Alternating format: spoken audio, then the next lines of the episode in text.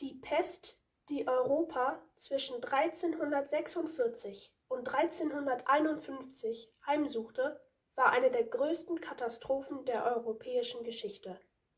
Etwa ein Drittel der Bevölkerung fiel dem sogenannten Schwarzen Tod zum Opfer. Seinen Ursprung hatte der Schwarze Tod in Asien. Wahrscheinlich erreichte die Seuche im Jahr 1346 erstmals europäischen Boden. Damals besetzten die Mongolen das heutige Feodossia auf der Halbinsel Krim. Die Stadt war damals eine Handelsniederlassung der Genuesen. Unter den mongolischen Angreifern sollte schließlich die Pest ausbrechen. Um eine Übergabe der Stadt zu erzwingen, sollen die Mongolen ihre Pesttoten über die Mauern der belagerten Stadt geschleudert haben. Über die Handelsrouten wurde die Pest schließlich in ganz Europa verbreitet.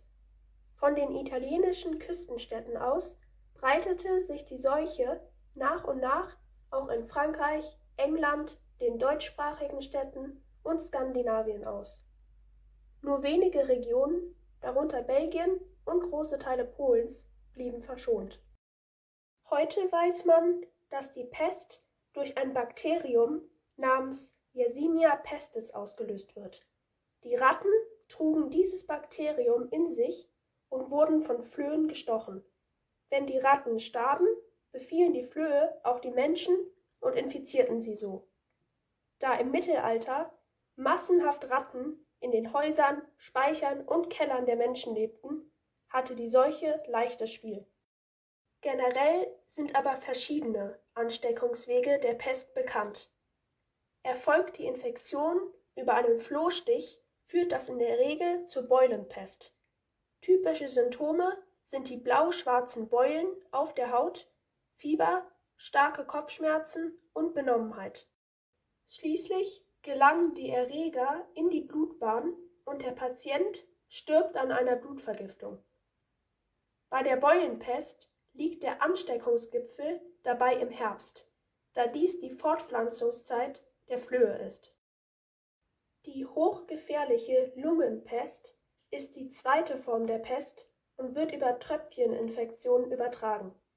Typische Anzeichen der Lungenpest sind Bluthusten, Atemnot und Herzrasen.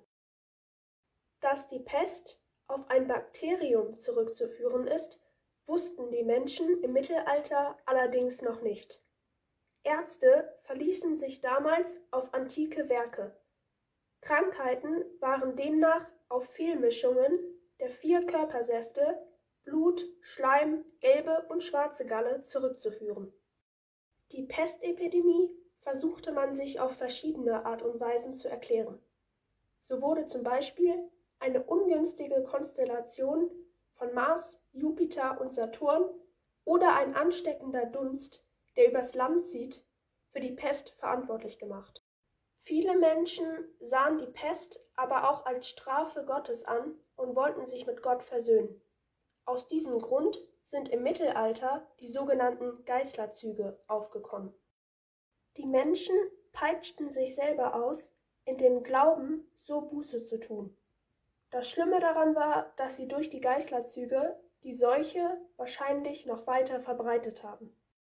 Der fatalste Erklärungsversuch für die Pest war jedoch die Theorie, dass die Juden die Brunnen vergiftet und die Menschen so krank gemacht hätten.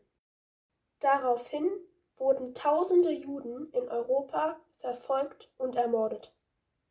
Bis zum 20. Jahrhundert blieben diese Pogrome die größte Mordaktion gegen Juden. Eine weitere Begleiterscheinung der Seuche war auch, dass die Menschen anfingen, traditionelle Moralvorstellungen zu vergessen und nur noch für das Vergnügen lebten, da der Tod so allgegenwärtig war. Doch nicht nur das. Die Pestepidemie hatte auch erhebliche wirtschaftliche und gesellschaftliche Auswirkungen.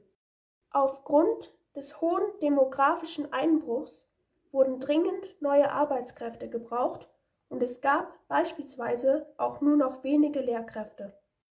Und zuletzt brachen auch ganze Familien auseinander und Erkrankte starben vereinsamt. Heute tritt die Pest nur noch sehr selten auf und spielt in Europa keine Rolle mehr. Auch kann sie heute durch Antibiotika sehr effektiv behandelt werden